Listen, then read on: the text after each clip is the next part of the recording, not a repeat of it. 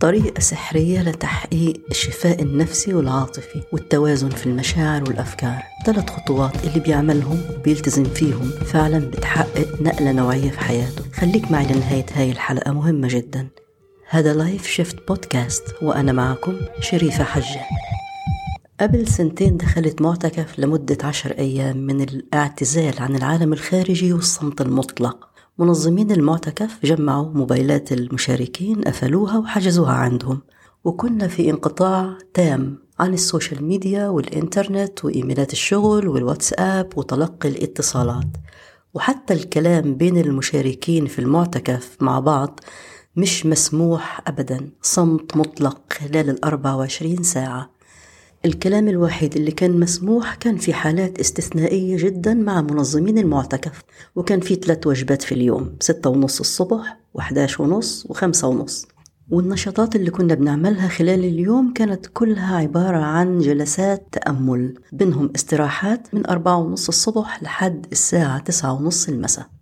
وبعد عشر أيام ينتهي المعتكف وأطلع إلى العالم الخارجي مرة تانية وأنا على قدر عالي جدا من السلام النفسي الهدوء الداخلي حتى الوضوح لحياتي شو بدي أعمل فيها وكيف اتجاهاتي في الحياة بتترتب في دماغي بشكل عالي كتير. والحقيقة لما كنت أجي أفكر هو شو اللي بيصير معي في المعتكف وليه أنا حياتي بتختلف بعد كل مرة بدخل فيها هذا المعتكف وبطلع. لقيت إنه الاعتزال والعزلة لفترة معينة من الزمن كتير بتساعد الدماغ إنه ينعمل له reboot زي الكمبيوتر هيك مرة تانية.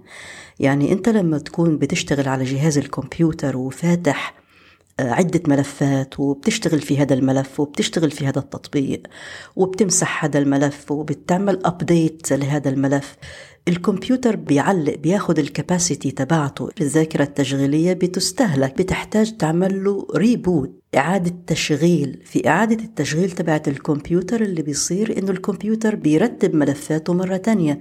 بيمحي الفراغات اللي موجودة بيرتب الملفات جنب بعض. بيمحي الأشياء التشغيلية أو البرامج التشغيلية اللي أنت مش عم تستخدمها. وهذا بالضبط اللي صار بالعقل بالفترة اللي فيها الاعتزال عن العالم الخارجي. يعني انت بتعرف لما بتعتزل عن ال social media شو اللي بيصير في دماغك؟ ال social media تقعد عليها ساعة أو ساعة ونص أو ساعتين على الانستغرام مثلا. الناس بتطلع مكتئبة. ال stories اللي بتشوفها وأنماط الحياة اللي بتشوفها والمسجات العقلية اللي بتوصل لك وبتوصل إلى عقلك ونفسيتك بتخلي أفكارك تتخربط. والناس بتقعد على ال social media مش ساعة وساعتين بتقعد ساعات على ال social media وبدون أي هدف. فلما الإنسان بياخد فترة يفصل فيها عن ال social media تحديدا بيسمح لأفكاره إنها تبدأ تترتب. ولما تعتزل الناس بالصمت كمان أفكارك بتترتب.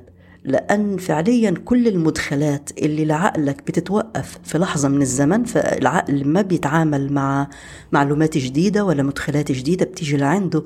هو بيتعامل مع اوريدي الملفات اللي مفتوحة عنده واللي موجودة عنده. وإحنا ربنا سبحانه وتعالى خلق لنا أنظمة ذكية جدا بأجسادنا وبعقولنا. يعني الناس اللي بتشتغل بالطب بتعرف إنه الجسم البشري عنده القدرة على إنه يعالج نفسه. وكذلك جهاز المشاعر اللي ربنا خلق لنا إياه عنده القدرة إنه ينظف نفسه بنفسه. بينظف كل المشاعر المكبوتة بتقل مستويات التوتر بتزيد مستويات الهدوء النفسي.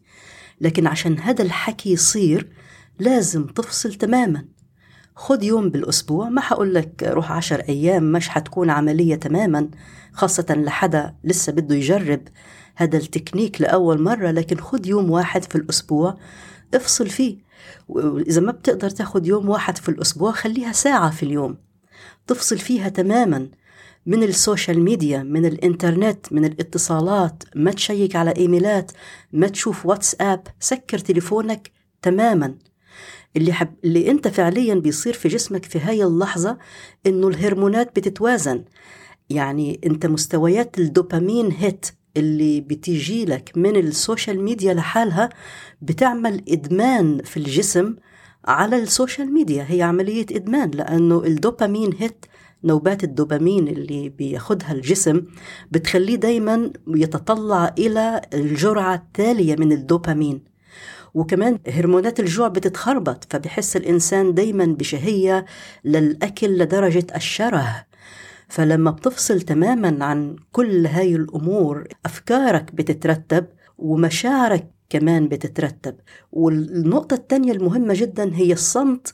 إحنا قلنا لما حتفصل خلاص أنت صمتت عن العالم الخارجي. في عالم داخلي الآن موجود جواك بيضلوا اكتف بيضلوا شغال طول الوقت.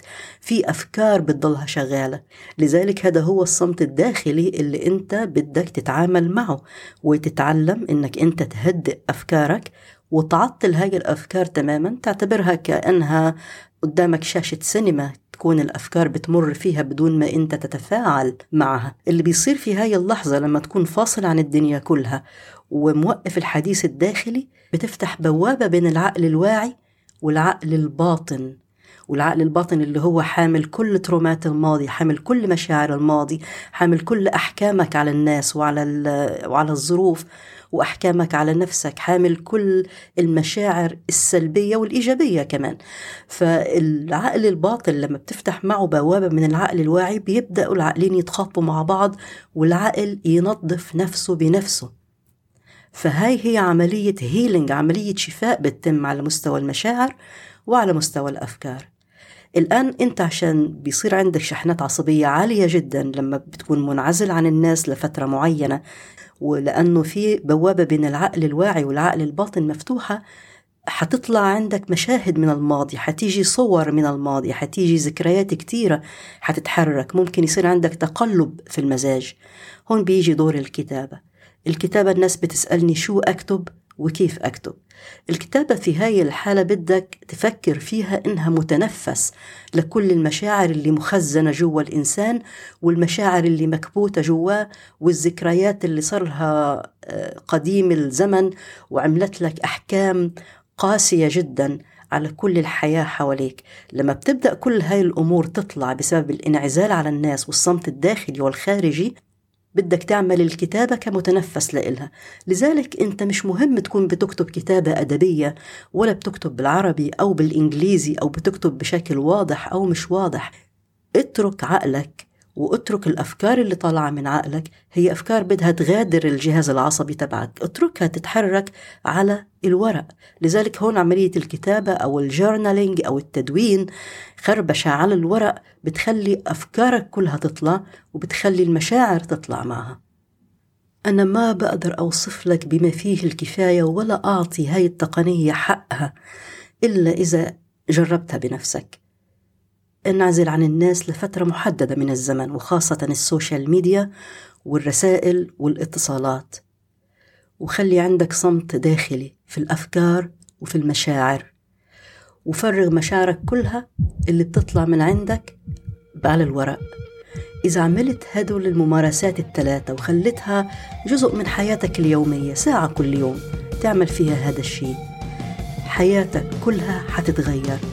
هذا شيء مجرب ومضمون. وجربه وشوف النتائج بنفسك.